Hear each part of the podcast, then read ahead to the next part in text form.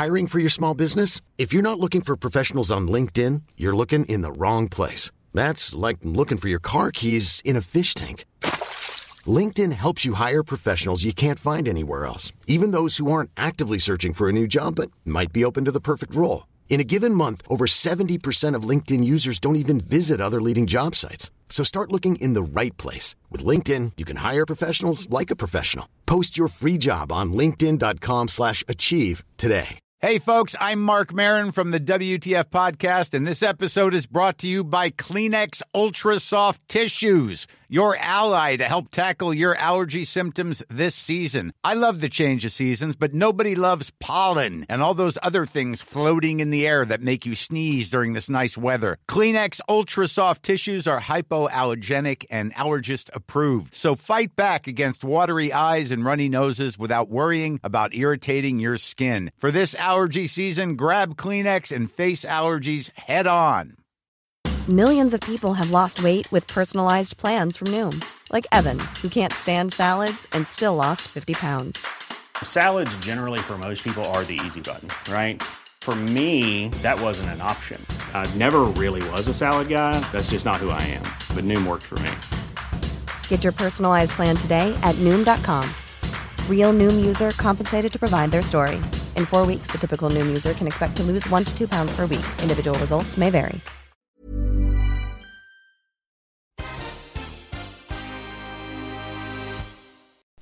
Il relatore è anche segretario accademico dello studio biblico e partecipa al corso di aggiornamento biblico-teologico già da qualche anno. Gli lasciamo la parola. Prego.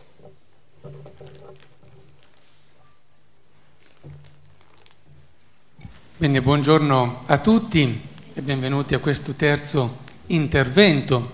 Allora la prima cosa che vi dico è che io non sono un esperto dei salmi, come i due anche relatori che abbiamo ascoltato, padre Alessandro e anche Alberto, eh, che sono, hanno passato tanti anni della vita studiando i salmi, io invece mi occupo normalmente di altro.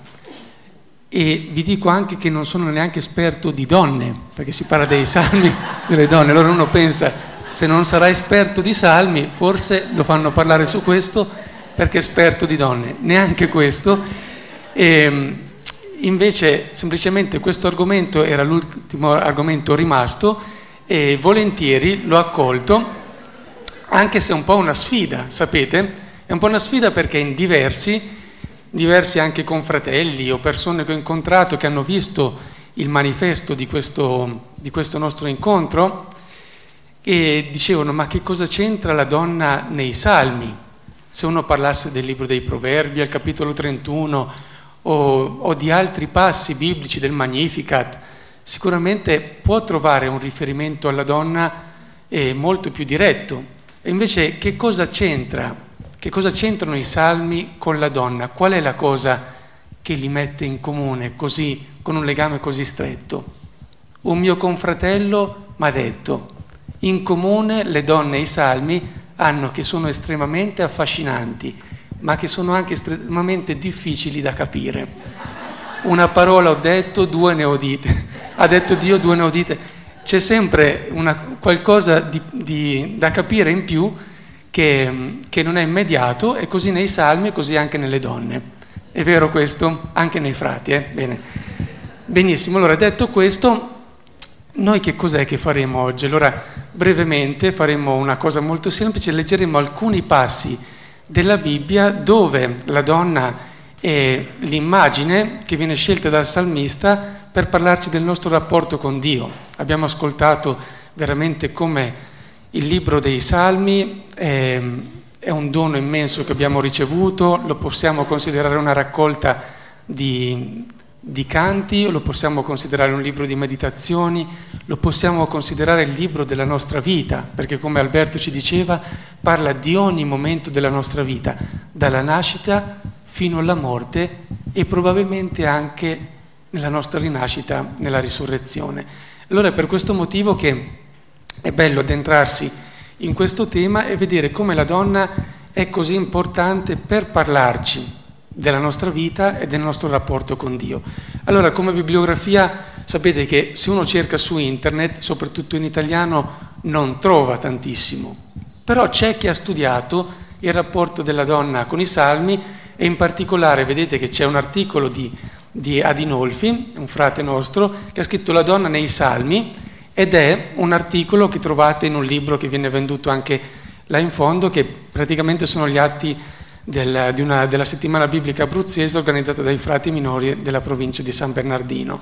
È un libro del 93 e raccoglie praticamente tutti, quasi tutti i passi nei salmi dove si parla della donna, nei, nelle parti del suo corpo, nei, nelle varie fasi della sua vita, quindi ragazza, donna, sposa, vedova, e in altri ambiti, sia in, in, con un'immagine positiva sia con un'immagine negativa. Poi c'è anche quest'altro articolo che purtroppo però è in inglese per chi non legge l'inglese e si intitola così, questo è di Efti Miadis Kaith, penso che si pronunci così, Is there a place for women in the theology of the Psalms? La risposta la scoprirete voi, no? C'è un posto per le donne nella teologia dei Salmi, allora se uno legge i salmi e tutte le volte in cui viene evocata la donna, ci si può fare un'idea. È una donna che ha fatto questa ricerca, si chiama Helen, e si può scaricare gratuitamente questo articolo de, dal sito accademia.edu, accademia con una C.edu.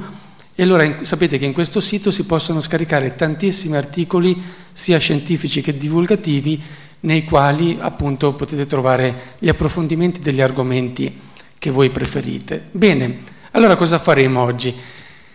In breve noi guarderemo un po' questi quattro punti. Allora la donna nelle parti del suo corpo. Cominceremo con questo. Ci sono delle parti del corpo della donna che vengono evocati dal salmista per parlarci del rapporto con Dio e vedremo in che modo soprattutto leggendo il Salmo 22 i versetti 10 e 11.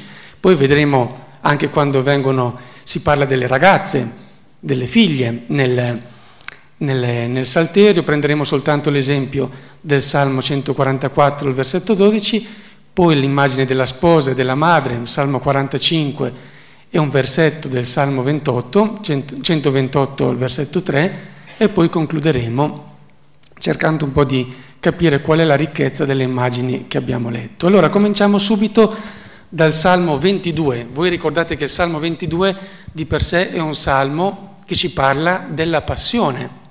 Vi ricordate anche quando abbiamo letto la passione, il venerdì santo, il primo versetto, quello che Gesù recita sulla croce in aramaico, Elahi Elahi lema shivactani, oppure come dice Matteo Eli Eli lema shivactani, Dio mio, Dio mio, perché mi hai abbandonato? Questa frase che Gesù pronuncia in aramaico ci parla appunto di un momento drammatico della vita. Alberto ci ha parlato della morte, questo salmo parla essenzialmente del momento in cui si avvicina la morte del credente. Allora è chiaro che i primi cristiani, a partire dagli evangelisti e poi anche altri scrittori, hanno visto questo salmo particolarmente legato alla passione di Gesù e in particolare alla sua crocifissione. Sapete che sarà poi Giustino il martire nel dialogo con Trifone ad approfondire ancora di più il legame tra il Salmo 22 e la crocifissione di Gesù, proprio perché vi ricordate anche quel versetto, hanno forato le mie mani e i miei piedi. È un versetto sul quale si è discusso tanto, soprattutto per le varianti testuali, ma del quale adesso non possiamo parlare. Benissimo, allora è un salmo che per noi è diventato il salmo che Gesù aveva nel cuore sulla croce. Ha detto il primo versetto, lo ha detto in aramaico, perché era forse la lingua che più sentiva vicino a sé, anche se tante volte avrà eh, recitato il salmo in ebraico, Eli Eli Lama Asaftani, però l'ha detto in aramaico, Lemash Vaktani, perché? Perché lo sentiva come la sua, lingua, la sua lingua materna, con la quale probabilmente lui eh, comunicava direttamente con il Padre nei cieli e con cui ha comunicato anche con la sua madre qui sulla terra. E allora in questo salmo, sapete, oltre a trovare tutto quello che ci parla della, della passione di Gesù, ci sono anche altri elementi che ci fanno pensare al Natale. Ci avevate mai pensato? Allora, dopo vedremo perché. Allora, soltanto vi dico che nella tradizione giudaica questo salmo chiaramente non parla di Gesù, nella tradizione giudaica post eh, cristianesimo chiaramente, ma parla di altri personaggi. Prima di Gesù non ci sono testimonianze chiare di, del fatto che sia un salmo messianico, del fatto di chi, parli, di chi si parli esattamente. Successivamente questo salmo verrà attribuito nella letteratura rabbinica al re Davide, al re Zechia e soprattutto anche alla regina Esther. Vi ricordate la regina Esther? Ecco che si immagina nel giudaismo, almeno in alcuni correnti, che l'abbia pronunciato lei, che l'abbia scritto Davide, profetizzando quello che lei avrebbe vissuto nel momento in cui il suo popolo eh, avrebbe in futuro rischiato di scomparire. Allora si narra nel Talmud, nel trattato Megillah 15b, che, che un certo Rabbi Levi attribuisce queste parole a lei nel momento in cui ella raggiunse la stanza degli idoli, vicino alla stanza del re Assuero, e la presenza divina l'abbandonò. Perché? Perché era nella stanza degli idoli e quindi la Shekinah non poteva seguirla. Allora in quel momento lei disse, mio Dio, mio Dio, perché mi hai abbandonato? Lei deve chiedere al re la salvezza per il suo popolo e a un certo punto sente che Dio non è più con lei. Perché? Perché è entrata in un ambiente pagano. Allora questa è una delle interpretazioni che poi è stata data Proprio perché? Perché questo salmo è come se il salmo di chiunque vive il pericolo, di chi si sente abbandonato da Dio e di chi vive la lontananza da Dio. E allora che cosa c'entra un po' con noi? No? È il momento in cui si sente lontano Dio, Gesù stesso l'ha recitato sulla croce, e lì e lì le ma Shivaktani. Vi ricordate che questo Shivak è anche importante per capire quello che troviamo nel Vangelo di Luca, quando Gesù dice sulla croce perdonali perché non sanno quello che fanno, shvak, leone, lo stesso verbo. Allora da questo abbandono di Gesù è chiaro che noi abbiamo ottenuto il perdono dei peccati. E, ed è importante capire però che in questo momento drammatico in cui il salmista sente lontano Dio, a un certo punto si ricorda del momento in cui ha vissuto esattamente il suo contrario. Quando ti senti abbandonato, odiato da tutti quanti, e senti che è lontano di Dio, che cos'è che ricordi il momento in cui l'hai sentito così vicino?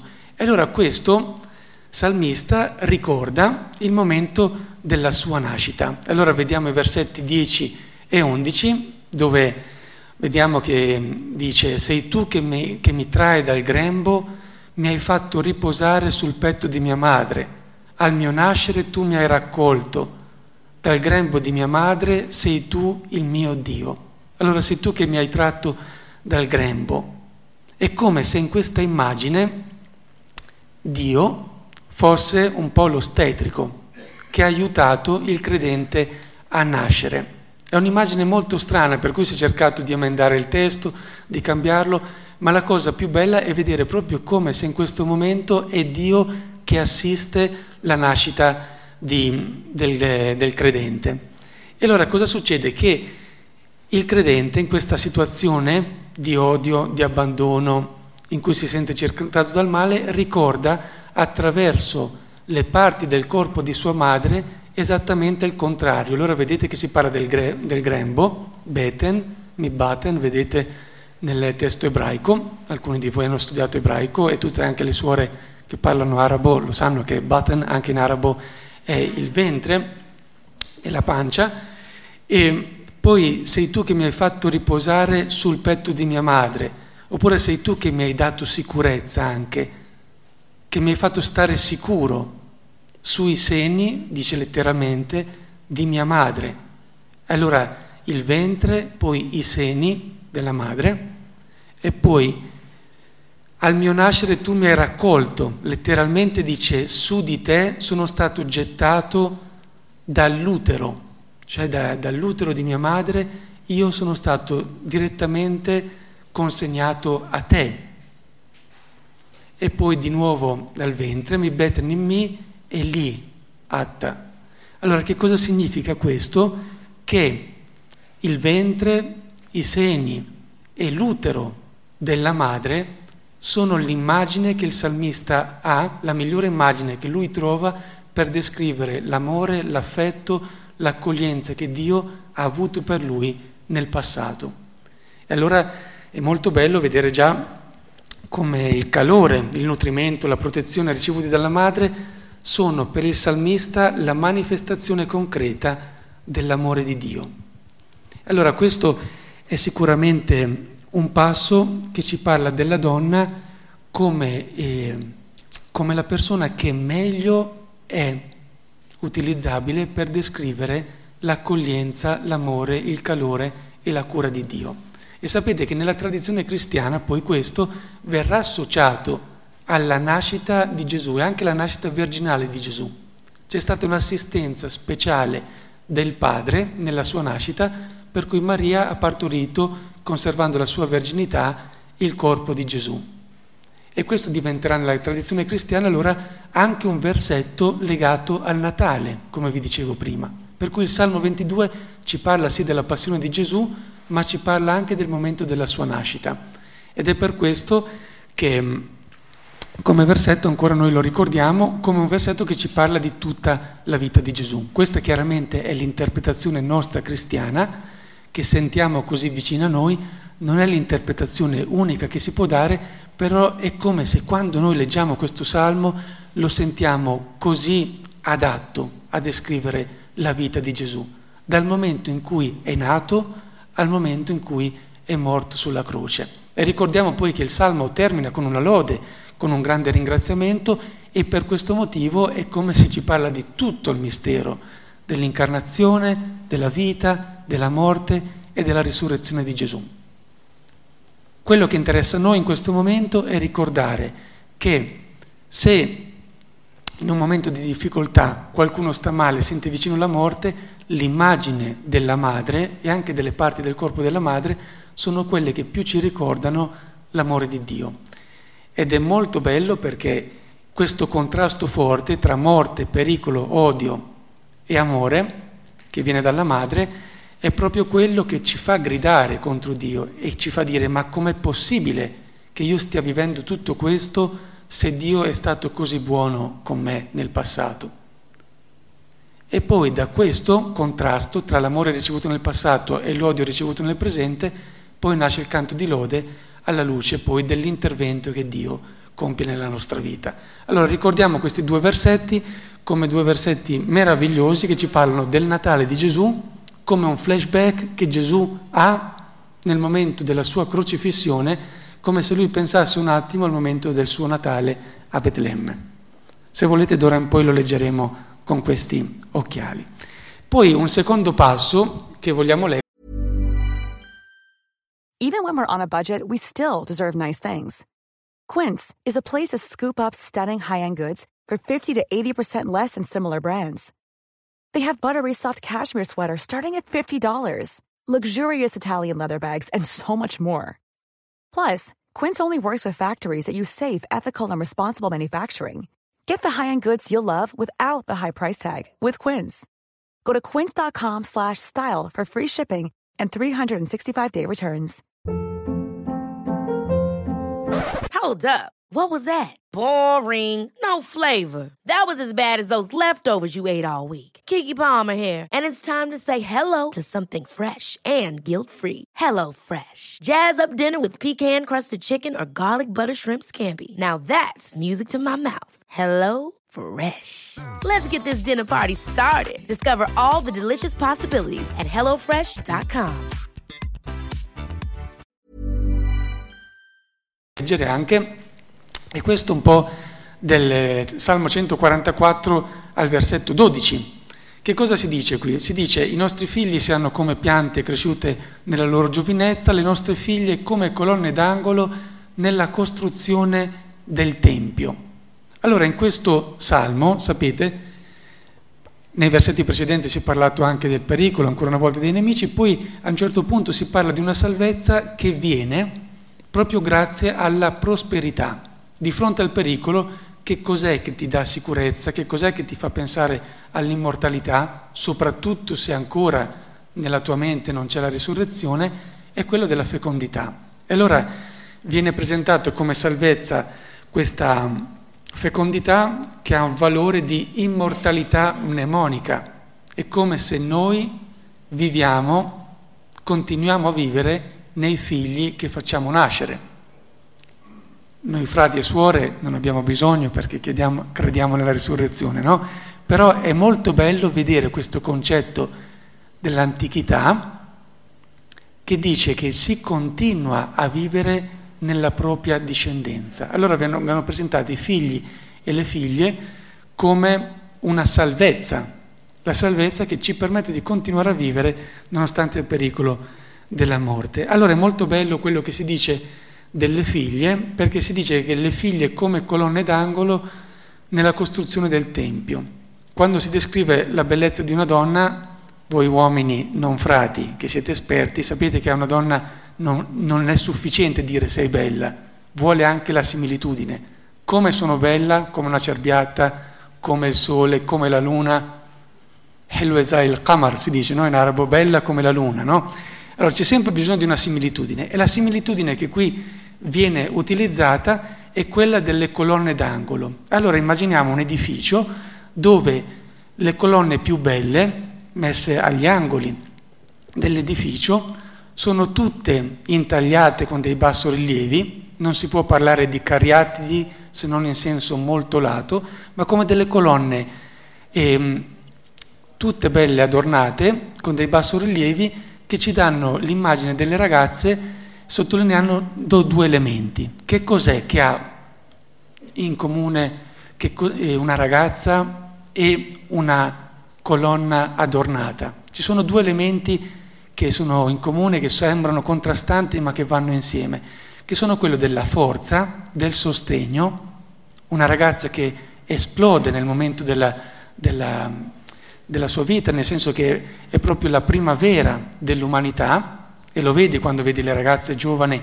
che sono un'esplosione di vita, e al tempo stesso anche una bellezza, una grazia grande, allora queste colonne intagliate, queste adornate di bassorilievi, sono l'immagine più bella che il salmista ha scelto proprio per descrivere le figlie, le ragazze.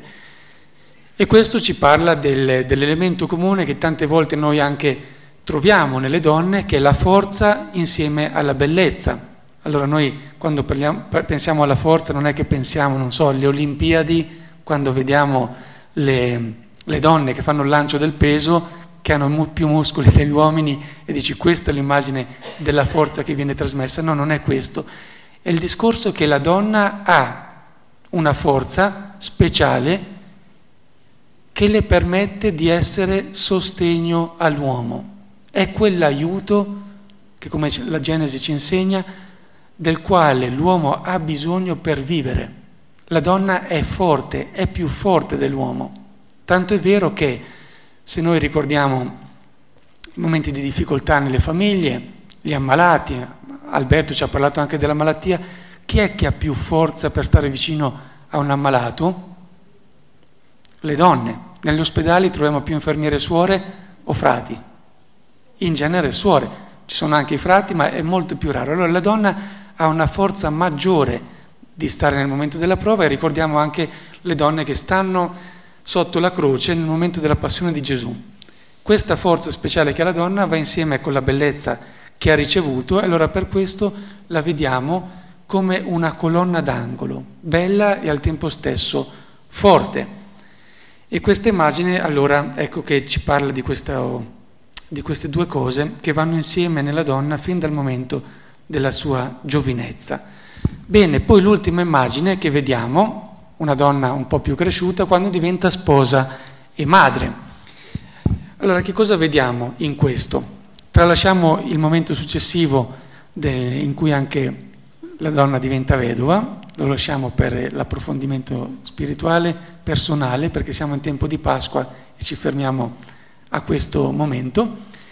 E che cos'è che vediamo? Allora, se noi leggiamo tutto il Salmo 45, un salmo messianico che ci parla proprio della, quasi di un, di, delle nozze regali, come delle nozze regali, noi vediamo come anche importante la descrizione che viene fatta di questa ragazza che diventa la sposa del re e del quale il re si innamorerà proprio grazie alla sua bellezza. Allora vediamo un attimo che cos'è che si dice.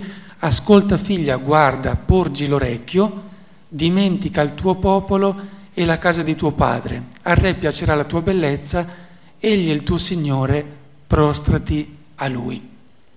Allora, di solito leggiamo questo salmo abbastanza in fretta, se lo rileggiamo con calma, ci sono alcune cose che magari alle donne moderne non piacerebbe molto, no? Allora, prima di tutto, ascolta figlia, guardi, guarda, porgi l'orecchio, ascolta, è come se lei quasi si sta rifiutando di fare il passo, oppure trova una difficoltà nel fare il passo che sta per fare, così come tante ragazze nel momento precedente al matrimonio pensano ma veramente non è che vado a rovinarmi la vita, mi sposo con quest'uomo o niente. Il salmista la invita a dimenticare il suo popolo e la casa di suo padre. Perché? Perché praticamente qui si immagina il matrimonio soprattutto di una ragazza straniera, di una stra- ragazza straniera che deve abiurare le tradizioni del suo popolo e anche gli idoli pagani del suo popolo per abbracciare la fede di Israele e sposare il re di Israele. Allora il modello di questo chiaramente è Ruth, la Moabita. Ci sono state anche tante altre applicazioni, anche di Jezabele come moglie di Acab, e, però ecco la cosa che è importante è questo avere il coraggio di dimenticare il proprio popolo e anche la propria famiglia per diventare una nuova famiglia con eh, il marito che la sta per accogliere.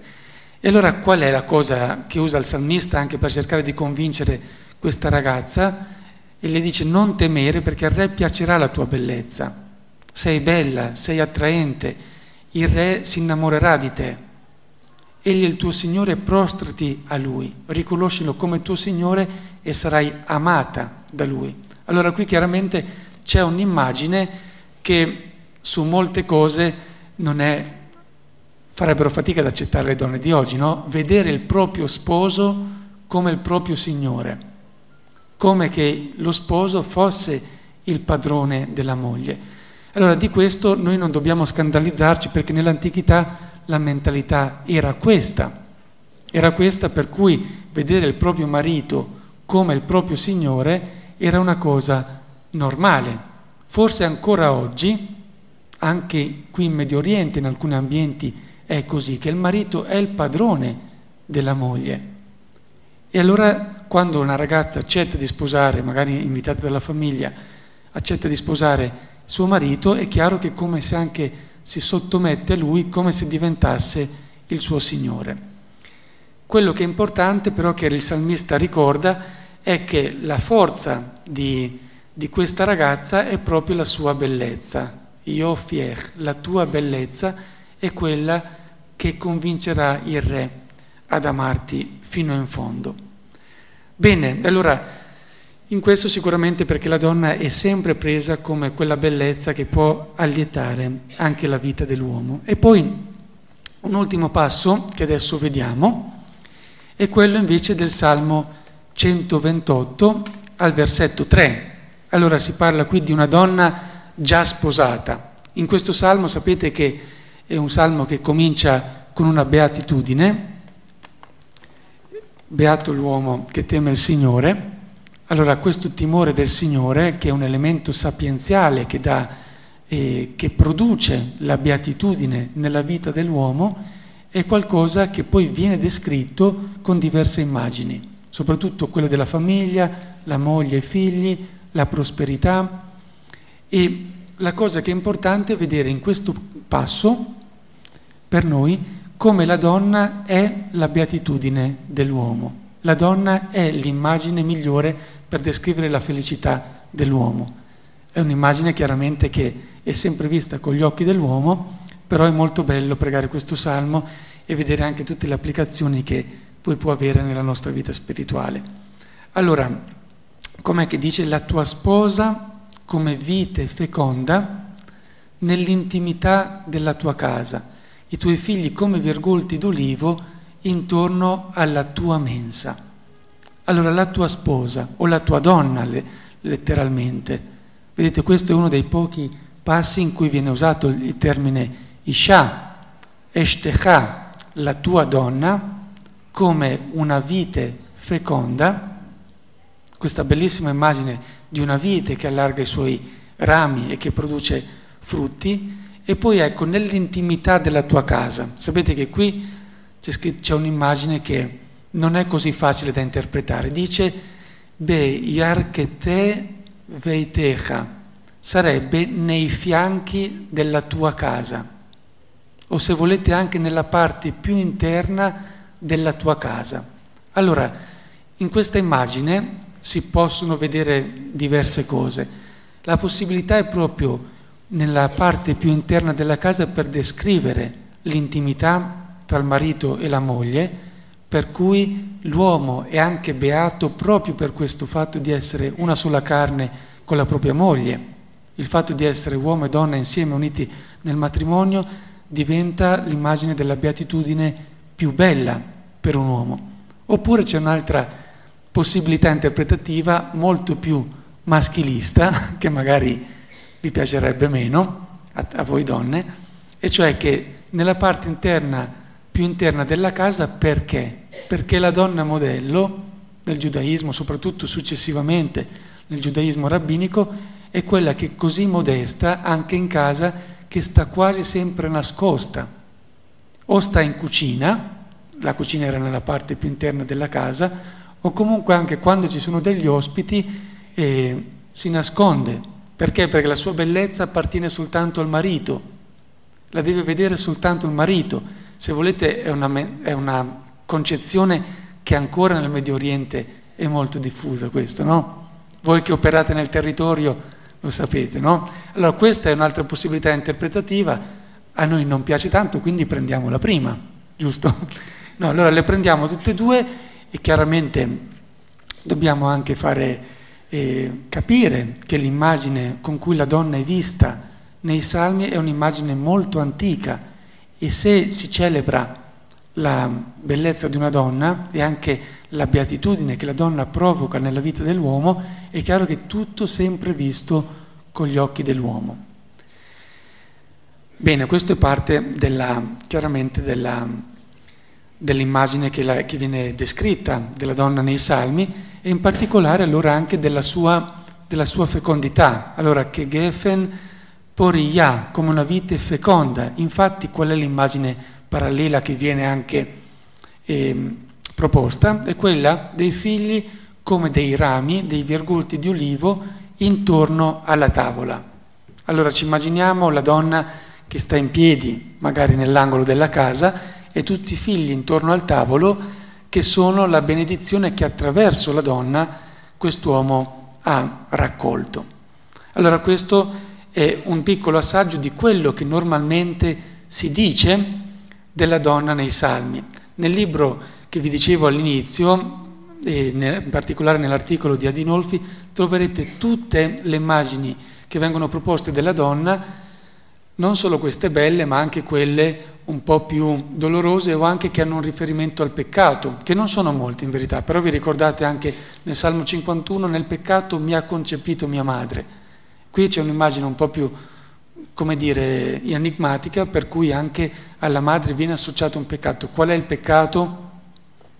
Che mestiere faceva la madre del salmista non lo sappiamo e speriamo che non abbia, che si intendesse una, un peccato veniale. In ogni caso nel peccato appunto viene concepita la madre. Poi ci sono le immagini della vedova come appunto lo strato più povero della società ecco che viene utilizzato proprio per parlare della provvidenza di Dio.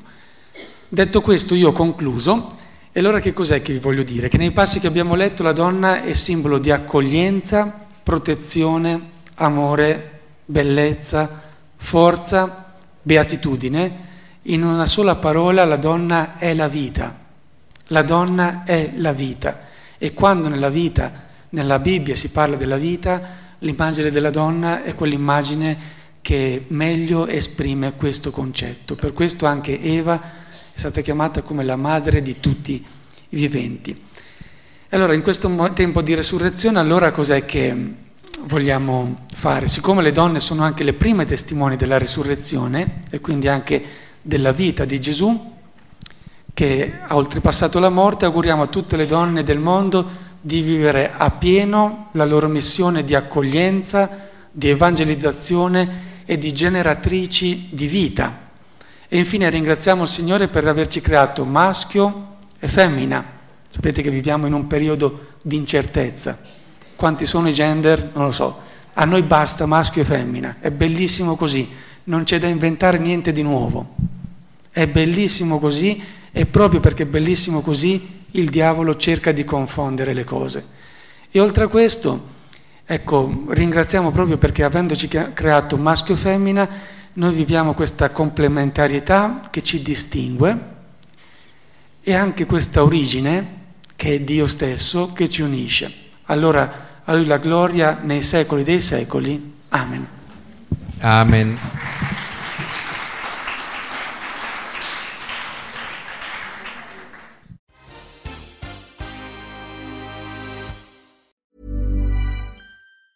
Even on a budget, quality is non-negotiable. That's why Quince is the place to score high-end essentials at 50 to 80% less than similar brands. Get your hands on buttery soft cashmere sweaters from just 60 bucks, Italian leather jackets, and so much more. And the best part about Quince, they exclusively partner with factories committed to safe, ethical, and responsible manufacturing. Elevate your style without the elevated price tag with Quince. Go to quince.com slash upgrade for free shipping and 365-day returns. Ever catch yourself eating the same flavorless dinner three days in a row? Dreaming of something better? Well, HelloFresh is your guilt-free dream come true, baby. It's me, Kiki Palmer. Let's wake up those taste buds with hot, juicy pecan-crusted chicken or garlic butter shrimp scampi. Mm. Hello Fresh. Stop dreaming of all the delicious possibilities and dig in at HelloFresh.com. Let's get this dinner party started. Why don't more infant formula companies use organic, grass fed whole milk instead of skim? Why don't more infant formula companies use the latest breast milk science? Why don't more infant formula companies run their own clinical trials? Why don't more infant formula companies use more of the proteins found in breast milk? Why don't more infant formula companies have their own factories instead of outsourcing their manufacturing? We wondered the same thing. So we made ByHeart, a better formula for formula. Learn more at byheart.com.